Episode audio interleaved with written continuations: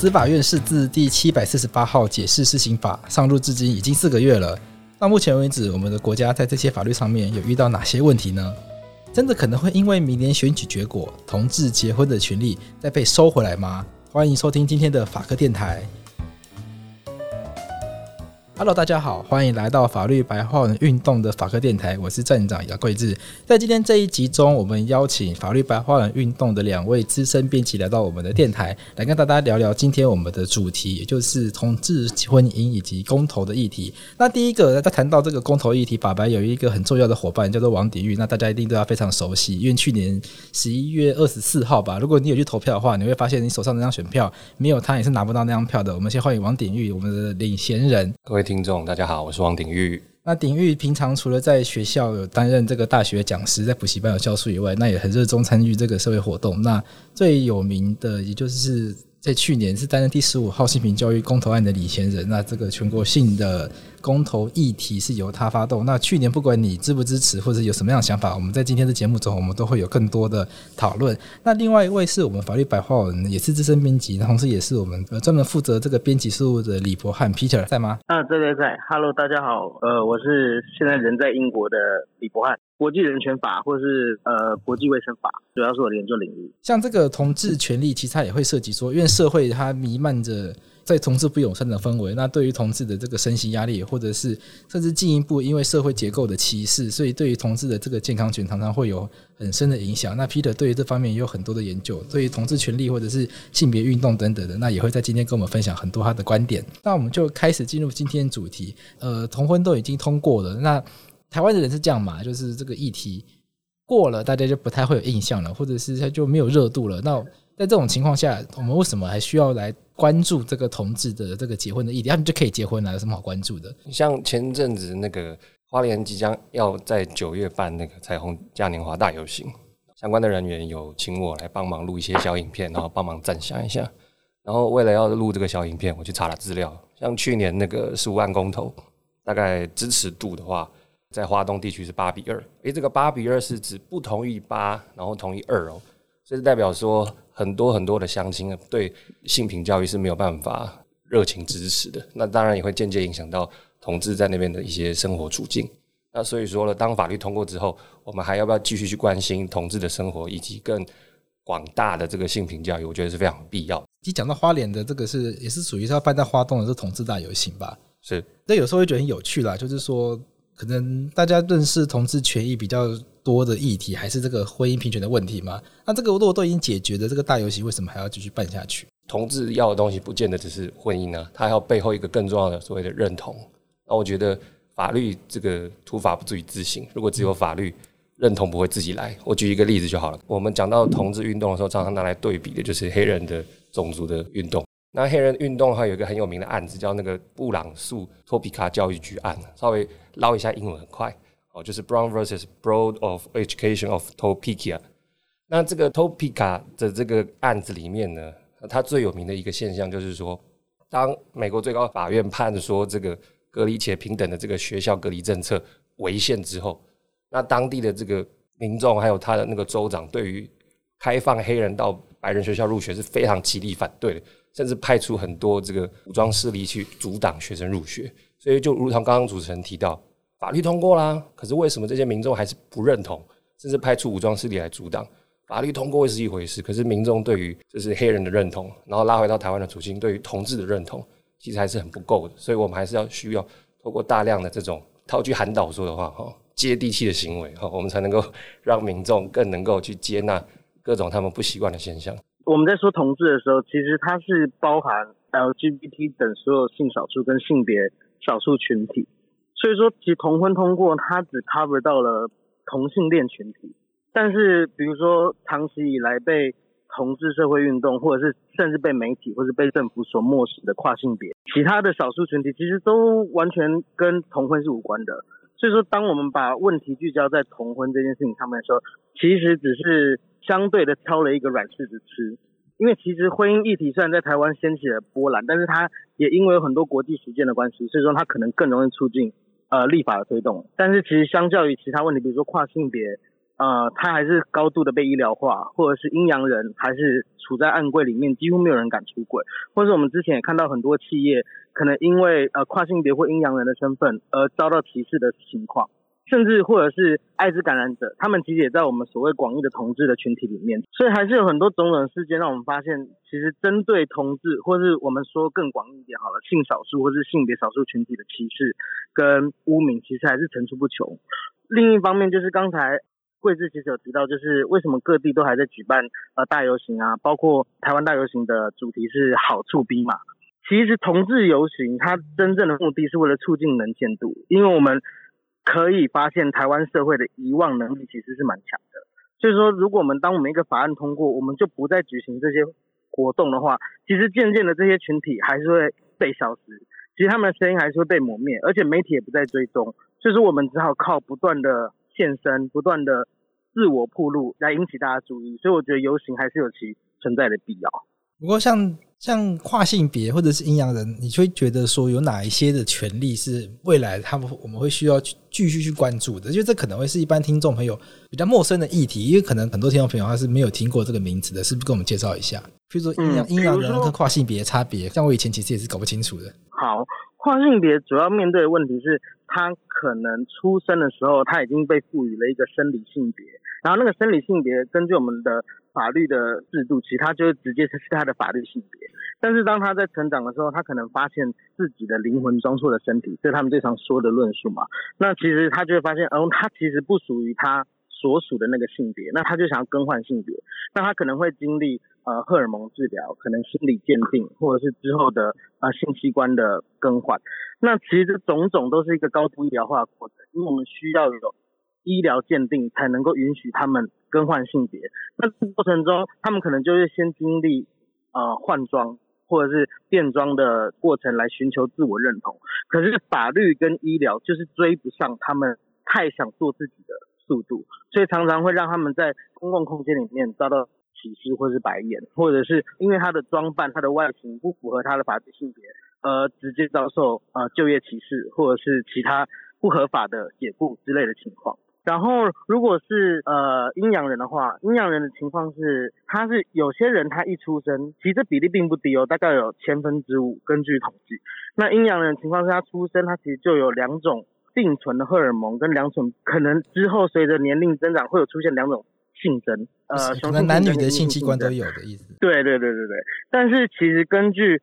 呃法律的性别二元论，所以说他可能一出生的时候。医生就会咨商父母，希望选择他当男生还是女生，那直接就会被摘除某一部分的性征。可是当他长大了之后，也许他发现他根本就不是当初爸妈帮他选的那一块，那他就必须又要重新当回跨性别者。但他其实不应该是跨性别人，哦、所以说其实阴阳人他面临的问题就是他会被强摘器官，哦、听起来或是强行用荷尔蒙的方式治疗。对，所以说他们面对的权利侵害是从小就开始发生。现在其实蛮多，比如说台湾就是亚洲地区第一个有阴阳人。国际组织的，其实他就是一直在为这件事情奔走，然后现在建立了阴阳人国际组织的亚洲分区。那其实他就就是其实为了就是要在联合国里面为这群人发声，然后联合国也在二零一四年的时候，终于把阴阳人的议题纳入了 LGBT 及其他性少数的权利议题里面。我再补充一个台湾现况好了，光光只是昨天而已。前民视名嘴他开了一个节目，叫什么？震惊什么挖沟的哈，这个蛮明显的。然 后啊，对不起，好，他发了一个脸书贴文哦，暂缓同婚制度，社会对话优先。哇，我们不是五月十七号就什么什么岛的？我们五月十七已经通过，他为什么要说暂缓呢？暂缓奇怪，他根本就不明白同婚专法已经上路了。二来就是大法官在七四八里面已经把同婚已经卡在一个宪法的位阶上面了，你现在已经不能从宪法的高度上把它拿下来了。所以他讲的话哈，根本就只是要对。他所要拿到的政治利益在呼喊而已，根本就没有去顾虑到人权的议题。所以我觉得台湾人对同志的相关权益的认同还是非常的少的，所以还是要透过很多的活动，比方说大游行，去唤起那些还没有决定意识形态的人的支持。呃，我想补充一下，就是其实还有 更早一点时间，就是安定力量他们在推反同公投的那群人，其实他们后来也声称要跟。下一代幸福联盟就是结合，然后组成政党，然后希望可以进军国会。其实这一步一步都是还是在安排如何让让他们渗透政治力量，然后看能不能试图翻转原来已经取得的权利。不过从法律上面来看呢、啊，你们觉得说，像这个法律它就已经定了，它有可能再走回头路吗？比如劳基法二零一六年、二零二零一七年修二是确确实实发生。那像这种已经给同志的权利，有一些政治人物是宣称说，那如果明年选上了，我们再把它改回来。就是在法律的观点上来看，它能够改回来吗？大法官四字已经摆在那边了，那改回来的话，我们是不是回去直接用四字？如果不行的话，那该怎么办？呃，我们用法律的术语讲，它涉及的是身份法的权益。那这些人本来已经结婚了，那法律如果突然拿掉的话，他们的结婚的这个状态是继续保有吗？还是就没了？那如果没的话，本来因为这个关系，因为你结婚了嘛，肯定会一起买房子啊，有个家啊，甚至可能都有小孩了，那这些该怎么办？的确，这个照如果真的让像那个赖姓立法委员哈，刚刚主持人提到，应该是赖姓立法委员在前半年大概提到说，如果让国民党选上二零二零的话，我们就要怎么样把这个专法修掉？那这个修掉的结果会造成同志及其啊家属的一些风暴，绝对会，因为就像主持人提到，原本他有的权益就会被抽空。那我必须讲说，技术上是可以的，但是说它绝对会违宪的。那什么叫技术上可以？因为法律透过立法委员一百一十三个透过立法程序修完之后，的确是可以成立，但是这个成立出来的成品呢，它还是要透过违宪审查的检验，所以就分成两个阶段嘛。的确可以透过多数的国民党立委，假设真的成真哦，它的确可以成立，但是事后呢，还是要经过大法官的检验。那因为七四八的先例已经出来了，他就是大方的承认同志享有婚姻自由哦，跟异性恋没有什么差异。所以就变成说，你先弄出一个嗯很奇怪的立法，你已经很明显违宪了。可是事后还要经过大法官的检验，事后又花很多时间把它弄掉。所以等同就是先把一个人权益摆在上面，然后又把它拿下来，然后又把它摆上去，又把它拿下来，这样反反复复，这样实在是太浪费时间，又影响别人的生活。那我们有办法阻止这件事情吗？以法律的方法来讲，比如说他真的把它拿掉了。那怎么办呢？再提一次视线吗？没错，这个在技术上面可能有两种可能性可以来选。第一种就是所谓的暂时处分，就是这个法律如果不对，我们就把它冻掉。比方说，二零二零赖姓立法委员率领他的这些哈，他的支持立委哈，一起来把这个七四八施行法修掉。那修掉总是要提另外一个东西来把它废止啊。那我们就可以把这个废止案也把它冻住，这是一种可能性。那另外一种可能性就是七四八。释字末端所留下来的一个就是选择权，那个选择权他说了什么？他说，如果立法委员逾期未完成相关法律的修正或制定，但是如果修好了，事后又把它拿掉，是不是跟预期未完成一模模一样样？我觉得这也是有诠释可能的。所以总之有两种可能性。那我这边也想要补充一下，是其实。除了宪法的角度以外，其实还有另外一个角度很常被被忽略，就是国际人权公约的角度。就是其实台湾呃已经从二零零九年开始，陆陆续续国内法化好几个人权公约，然后最重要的就是所谓的两公约，就是公正公约跟金色文化权利公约。然后其实人权公约最主要两两大原则，一个就是不歧视原则，然后一个就是不倒退原则。所以说，当你遇到歧视的状况的时候，国家有义务。是全国，它是不限于权力分立，就是哪个机关一定要做这件事情。它其实是全国，包括行政、立法、司法，都应该尽力的纠正或者是修补这个这个歧视的状况。然后一旦人权被赋予的时候，其实它就不能再倒退了。就是国家有一个义务，不让权利保障的部分被倒退。所以说，既然大法官或者是我们现在立法院已经目前的施行法都定调同婚。是一个人权议题的时候，其实他就应该要呃符合这两个原则。那根据人权公约来说的话，其实立法院它本身就一个国家义务，不能让同婚再倒退，除非他只能修得更好，他不能修得更差。那这个更好跟更差要怎么去界定？譬如说现在的这个施行法还没有这个姻亲的，就结婚之后不会成为姻亲。如果以后变成要变成姻亲，那这样到底算是变得更好还是变得更差？因为现在。不能变成姻亲这件事情，譬如说我跟某个男生结婚，那我跟这个对方的爸爸妈妈不会是姻亲，法律上是陌生人。那有些人就觉得啊，这样子好疏离哦，不是一家人。可是很多人觉得说，很多异性人觉得说啊，这样很好。那这个到底算是好还是算是不好？是像你这样表达的同时，其实已经表示了这个是否成为姻亲的这件事情，它可能就不是人权议题，因为它就是每个人不同的感受，它可能不涉及个人的人性尊严。但是有另外一个这次没有立没有立法到的，就是呃，如果你要结婚的对象是一个其他国籍的配偶的话，你的对象。我们这次就限制于只有那些也同婚合法的国家的配偶才会被台湾的法律所承认，那这个可能就有歧视的状况，因为很多人的呃伴侣其实他可能都不处于那些所谓的先进欧美国家，但是他们的结婚权利却因此被排除了，那其实这可能就会有很明确的歧视。但是像姻亲那种情况，可能就每个人的感受不同，所以他可能本来就不会上升到人权议题，它就是法律保留的部分。话说回来，嗯，因为我上礼拜有讲一个小小的关于施行法的演讲。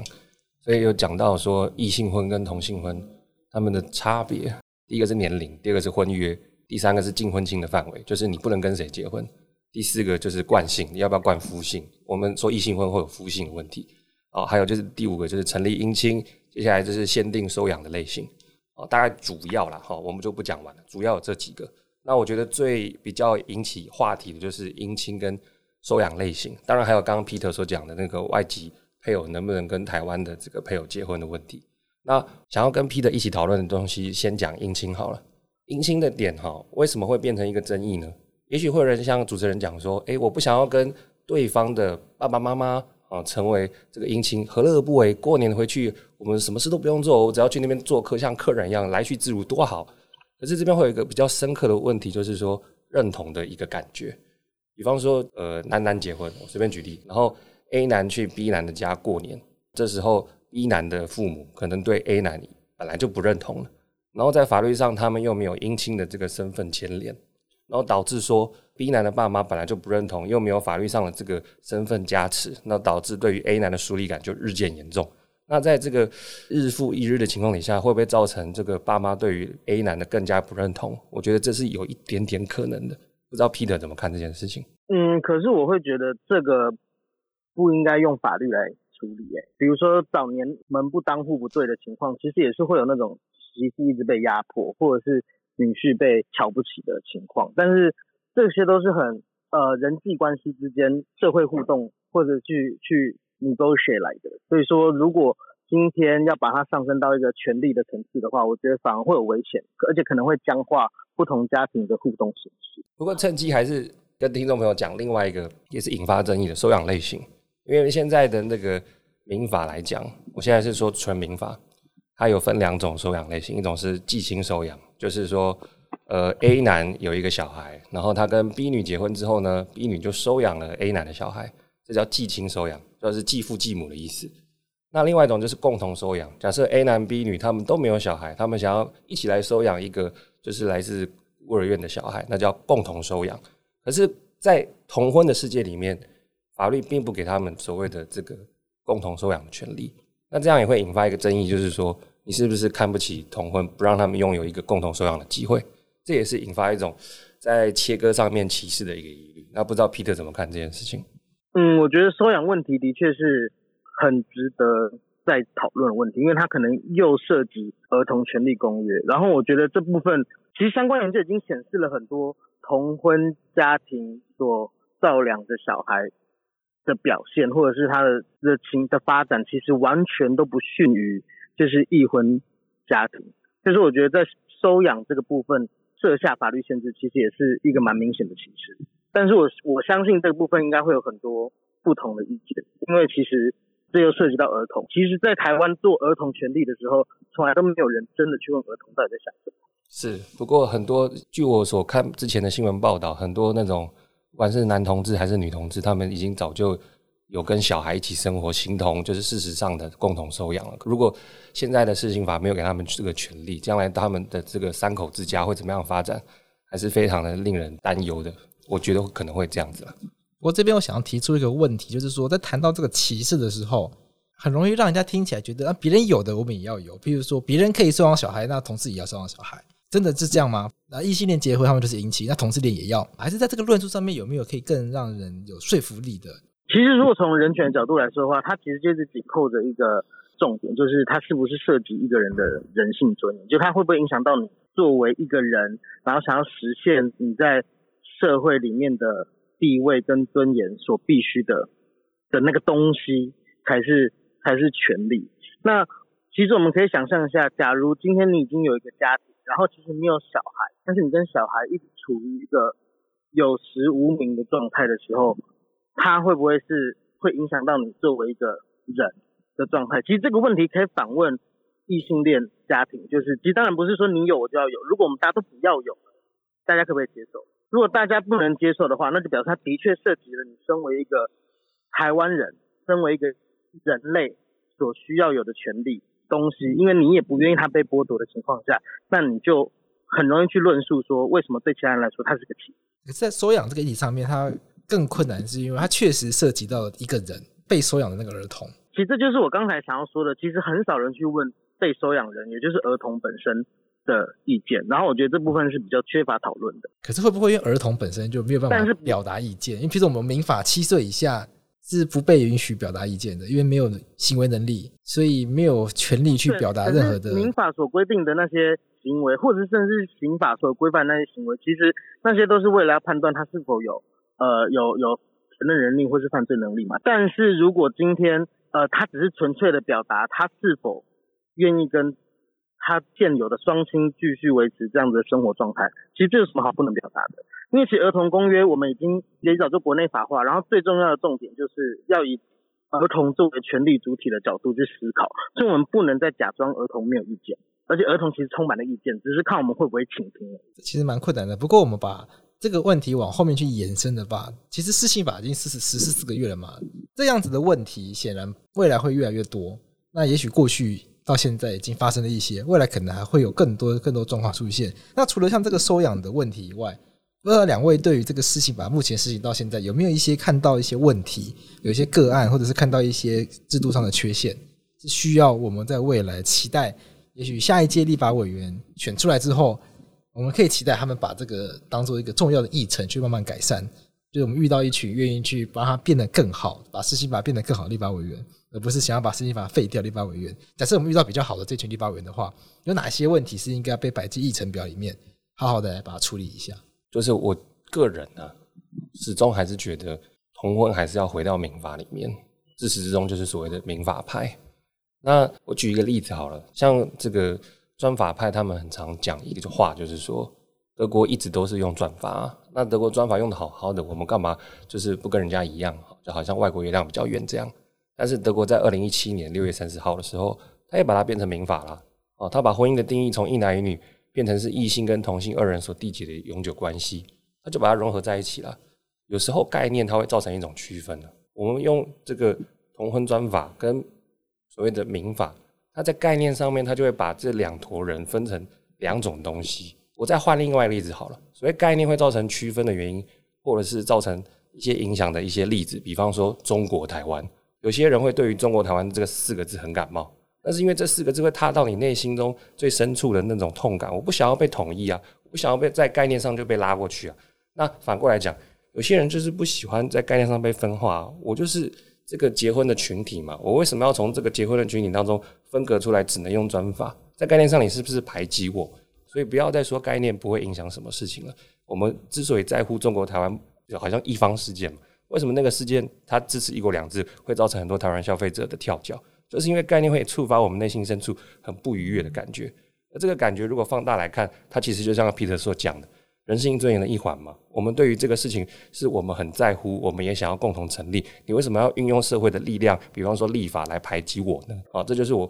小小的呼吁，就是说。将来的立法委员如果有朝一日，也许还是可以往民法去迈进，这个是一个长期的目标。大家的那个施行法草案刚推出的时候，大家会这样评价他，就是说他用一种很有趣的立法技巧，就是准用。那新闻把它叫做超连结，因为他说绝大多数的权利是准用这个民法里面一夫一妻的这个异性恋的婚姻，也就是说他把它超连接过去，等于是大部分的权利它可以是几乎都是一样。大家可以认为说这个概念上区分呢。他还是会伤害到这个感情。那 Peter，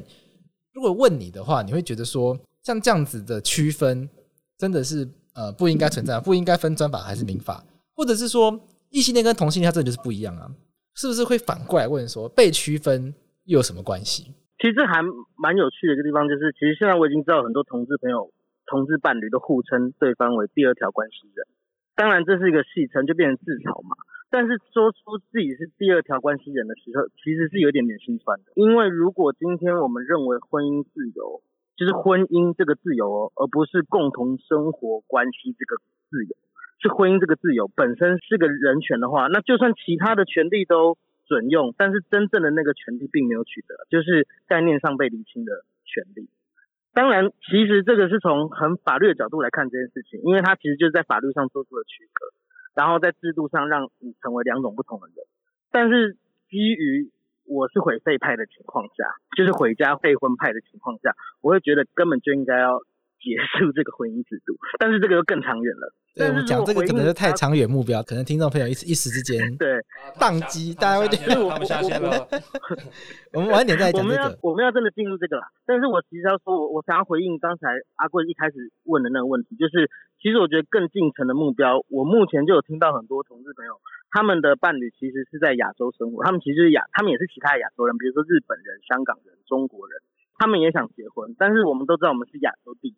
亚洲第一的同时，就表示亚洲没有其他国家有，那就表示我们现行法还是排除了这些人的结婚权利。即使我们台湾同志朋友很神通广大的一直交到外籍男友女友，但是他们还是不能结婚。那我觉得这个是如果从更实务的角度来说的话，也许可以先去推的，而且它也是相对比较没有争议的。我觉得。我补一个小小的有趣的例子好了。今天早上出门的时候，看到李小龙生前的一个小小专访。因为他是广东出生嘛，所以他不会讲中文，就是俗称的北京话。然后他就那个主持人问他说：“哎，你是这个外表是中国人啊，你怎么都不会讲这个中国话啊？”然后就是看起来就是要就是挑衅他一样。然后李小龙就说了一句话：“这个不要问我是中国人还是美国人，不要分那么细。”他跟罗志祥一样啊，他说：“其实在我看起来，我们都没有什么差别，我们都是人类。”那这个专访呢，其实是要引申出另外一个。在二零一五年，美国最高法院他宣判完案子之后的一个报纸的评论，他就说：“No more gay marriage. Marriage is marriage. 不要再谈什么同性婚姻了，婚姻就是婚姻。那婚姻这个概念本来就可以海纳百川，就是各种性别、各种性形象的时候，为什么我们人类还要在那边拼得你死我活？说啊，你就往左边，你就往右边啊，你这个用这个专法啊，你用这个民法。”为什么一个婚姻本来就可以海纳百川的时候，我们要硬生生去制造那些区隔，然后用那些区隔硬套在不同的人身上？那先别提说刚刚 Peter 讲的回家灭婚派，那是另外一个这个里程的那种想象。我们先回到最主流的这个思考里面，就是说，当大家还需要这个婚姻当他们的一个避风港的时候，当大家还认为需要的时候，那为什么我们要花心思去做各种区隔？一个东西本来就可以让。大家进来避风的时候，我们为什么要把一些人赶出去呢？像刚刚的讨论，就会觉得说方向听起来都像是说没有必要把他从民法中拉出去。那因为现在事实上是有嘛？是有没有因为这样子的原因，他没有在民法里面，所以产生了一些更实际的问题，或者是确实在生活上面有造成困扰的案例？准用这两个字就是一种问题的起源，因为准用这个字代表说 A 类型的效果要套用到 B 类型的东西上面。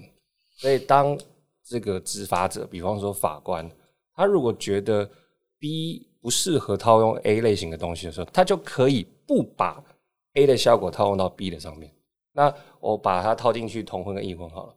某个法官他比较对同志不友善，假设，那你很难避免嘛。那他假设他不喜欢把这个异婚的某些呃权益保障套用到这个呃同婚身上的时候，他就可以。依照他所拥有的法律的权利，就不把异婚的权益准用到同婚身上。这个是“准用”这两个字会留下来的一个小小隐忧。我不敢说几率会很高，因为毕竟良善的执法者含我们的司法人员是绝大多数的。但是你不能排斥，这是一个小小的隐忧风险。而且其实那个施行法通过到现在，其实也才四个月吧。所以说，我觉得大家目前都还很欢天喜地的结婚。但是后遗症可能目前这么短程应该还看不出来，所以现在可能很多的问题也在预测的状态了。那不过我们点到一个比较实际的嘛，比如说收养，我们可能回到收养的议题上面，收养现在不能够共同收养，在法律上面会实际的带来哪些困扰？比方说两个女生的家庭，然后他们就是 A 女跟 B 女，然后 B 女有一个小孩，那 B 女的小孩。就不能够叫 A 女，不能把她当成双亲之一。那 C 小孩就对 A 女来讲，他们之间就没有任何的亲属关系啊。不是你不能叫她妈妈，你可以叫她阿姨，对，重点不是重点不是称谓，他们在法法律上的任何权利也就是付之阙如了。就好像我们在释信法之前，两个伴侣他们之间没有任何亲属关系，相对衍生的那些呃权利也都没有是一样的道理。不过有时候可能大家会好奇的是，这些权利真的有很重要吗？譬如说，其实大家很少感受到这些法律上的权益到底是要拿来干嘛。OK，讲一些例子，有一些即使是异性恋的婚姻，就是父父母离婚了，有时候也会约定这个亲权由妈妈行使。或由爸爸来行使，放弃掉行使亲权权利这一方，那其实某种程度上也是没有你讲的这些权利的状态。可是这个实际上的亲子关系都还是蛮蛮健全的，所以有时候可能大家更在意的，或者是更不能理解是为什么法律人会这么在意这些所谓的呃法律上的权益，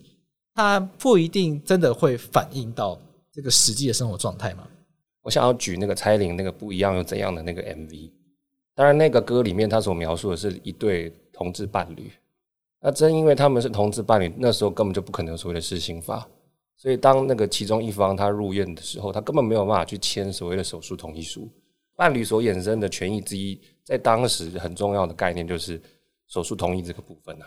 不只是在民法上面，他可能有一些亲属之间的权利，衍生出去其他法律，比方说他没有在医疗法规上面帮另外一个伴侣签手术同意书的这个适格，这个东西就没有了。所以话说回来，不见得只是在追求民法上某些亲属的一些称谓的一些身份的概念，不是，而是说基于这个身份，他有很多民法以外的权利可以享有。那如果话说回来，C 小孩跟其中的同志一方，比方说 A 女，他们之间如果没有亲属关系，将来他们这个各种法律上的权益也就享受不到了。那这是一个隐忧，因为法律时时刻刻会改变嘛。只要任何跟亲属挂钩的权利，他们都不见得能够享受到。对啊，又或者是像用原用大黑的例子好了，如果是 A 女跟 B 女有一天他们要离婚了，那小孩怎么办？其实他们是共同一起教养这个小孩长大的，那难道那个没有实际上法律承认关系人就要理所当然的被迫放弃他的侵权或者是他的监护权利嘛？然后还有另外一个就是，这可能也会跟事后的呃继承啊。等等的都会有关系，所以说你要说大家感受不到吗？这也是法律为什么一定急于想要介入家庭跟亲属关系的原因，因为其实它就是为了要治理人们的私生活啊，然后人们也就理所当然的把私生活交给国家治理。那现在其实只是说，因为它全部都被高度的制度化之后，它就变成法律的一部分，它就不再纯粹只是社会关系，那人们就不能只是纯粹的哦，我我们互称。父子或是互称母子，就足以满足法律所提供的这些福利，或是给的这些特权。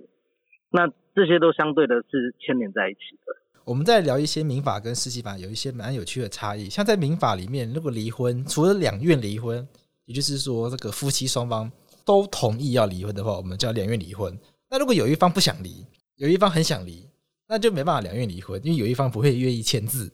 那不会愿意签字的话怎么办呢？第一个，你去说服他，我给你多少钱，麻烦你签字。那如果这个价格谈得拢的话，那也许可以。绝大多数情况下没办法，因为感情是没办法换算成金钱的？很少人会为了愿意为了钱而放弃感情，或者是有更深层考量，比如说有些人是名人，这个离婚可能会担心对他的公众形象伤伤害很大什么的，那就只好走上法庭。上法庭的话，就要走这个叫做裁判离婚。那按照台湾现在的法律，裁判离婚其实并不容易，因为裁判离婚你要证明。双方的婚姻有符合法定的离婚事由，也就是说到法庭上面离婚，你不能跟法官说我不爱他了，所以我要离婚，这个法官不会接受。这个其实也是很有趣，就是也许我们之后可以讨，现在或之后可以讨论，就是婚姻真的需要爱吗？在法院上面，你如果跟他说我不爱他了，法官他不会理你，他就跟你说啊，那你们就要去接受这个什么婚姻的智商啊，什么什么，把你丢去那个法院旁边的辅导室去上课啊什么的。分别在法律里面，我没记错应该有十款这个离婚的事由，那但第十款叫做有重大的破绽。他重大到不能只是不爱他，而可能还要有，比如被家暴啊，或者是真的有一些被虐待。那除此之外呢，有一些比较明确的事由，其中有一个异性恋可以用的叫做不能人道。这个不能人道呢，在法律上面他用了一个很有趣的字，指的就是这个没办法发生性关系，或者是进一步的没有办法透过性关系来去繁衍下一代。那这个不能人道，而且他没办法治疗，所以可以在异性恋里面成为一个离婚的事由。可是，在施行法里面没有。也就是说，如果今天跟这个男生跟男生结婚了，哎，突然发现啊，他原来他原来他不举，或这个女生跟女生结婚了，发现说啊，他可能非常非常排斥发生性关系，在同性恋的这个事情版面，他不能够用不能人道来离婚。不知道两位怎么看这件事情？你们会觉得说这个是一个合理的差别待遇吗？还是啊，这就是歧视？首先，我们要去看那个民法之所以规定为什么不能人道可以撤销婚姻的这个立法目的。当时的立法目的隐含着一个思考，就是说人道之后所谓的俗称的性交嘛。好，那性交之后当然就是要生小孩啊。那不能生小孩的话，对于民国十八年的那个立法环境来讲，当然是天大地大，小孩最大的一个事情，所以就可以构成所谓撤销婚姻的事由。那话说回来了，在现在立法者的想象当中，同性婚姻没有办法透过性交而产生小孩啊，所以当然就不会有不能人道的问题，所以就没有把他这个情况列入撤销婚姻的事由。那这个层次哈，还不能够完全说明整个现象，为什么呢？我们要进一步去想。为什么立法者要把生小孩当成婚姻的一个构成本质？我觉得 Peter 应该有更多可以帮我补充的地方。那我这边只点出一个点，大法官在七四八里面也提到，生育不是婚姻的本质。毕竟婚姻在大法官的定义里面，它是一种亲密关系的结合，所以有没有小孩，其实跟他们两个人愿不愿意结合一点关系都没有。我觉得这也是一个大家可以去更深刻思考的地方。从大法官释字定调婚姻。关系是以亲密关系作为基础，而不是性，也不是繁殖功能。再加上后来的施行法，其实更确认了，呃，原来民法的那个条款其实是有问题的。回头去找到了民法的不能人道这一款，其实是有问题的。对，所以说，其实我觉得，其实从大法官这一次做出来的释字，再加上后来的施行法。反而应该是异性伴侣应该要站出来的时候，因为他们应该回头去想，为什么当初民法要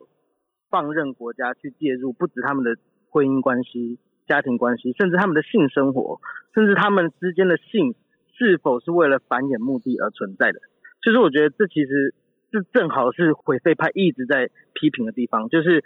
人民让给国家太多权利了，让国家可以用法律的方式去干预我们，甚至包括我们的性器官的功能。所以说，这其实应该反而让我们回头去想，民法那个条款是否还有存在的正当性？因为现在这个制度是性跟爱没办法分离的制度，不然这个怎么会有忠贞义务？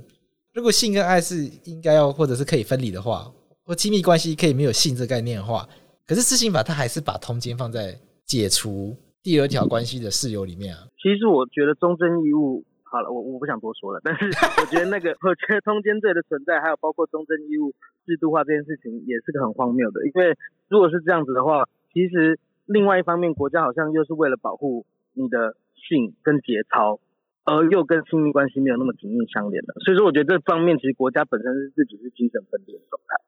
他其实不知道他到底为什么要介入，他只觉得我要介入。然后他在不同的情况里面就说他介入不同的情况，但他其实没有去想到这跟人类真实生活其实蛮脱节的。我们会在这个之后的节目来延伸刚刚提到的“毁废派”这两个字。那其实字面就表达他的意思，他希望把这个婚姻家庭是做毁弃废除这个观念就更新的啦。所以这个也许在未来我们要来好好的来跟大家介绍这个到底什么东西，因为这个其实是蛮有趣的事情。那不论如何，现在没有毁废派，因为现在现在不仅没有毁废，这个同性恋还走入了这个婚姻的世界里面。这个东西是谁讲的？说婚姻是一道围墙，这个里面的人想要跑出去，外面的人想要进来。那毁废派可能就是想要出去的那群人，可能很大部分同志是想要进来的。那现在也进来了，就进到这个爱情的婚姻坟墓里面来了。那我身边确实有好几个，诶，本来以为是毁废派的人，诶，结果居然结婚了，我也觉得蛮妙的。反正既然选择了想要这样子的关系，那也祝福他们可以开心就好嘛。反正生活就是这样子。那既然有这样子的一个制度可以使用，那我们希望是这个制度可以越来越好。所以也要跟大家来呼吁，就是说这个选举要到了，你选出的人会决定我们这个社会的制度。那我们这个社会的制度会决定我们这个社会未来的走向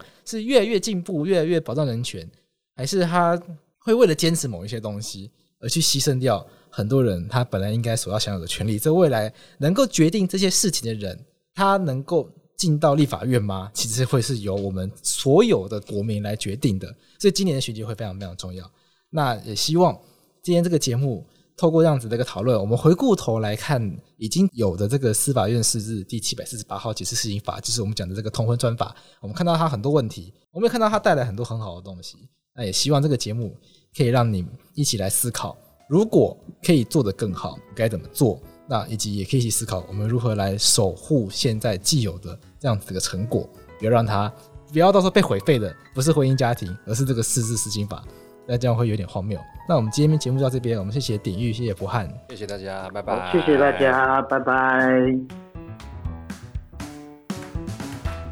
我是法律白话文运动站长杨贵志。除了主持法科电台，平常喜欢运动的我，也会收听卓君泽主持的体育节目《小酌一下》。赶快到 Apple Store、Google Play 搜寻 SoundOn S O U N D O N，下载 SoundOn 声浪 APP，带给你更多丰富的收听体验。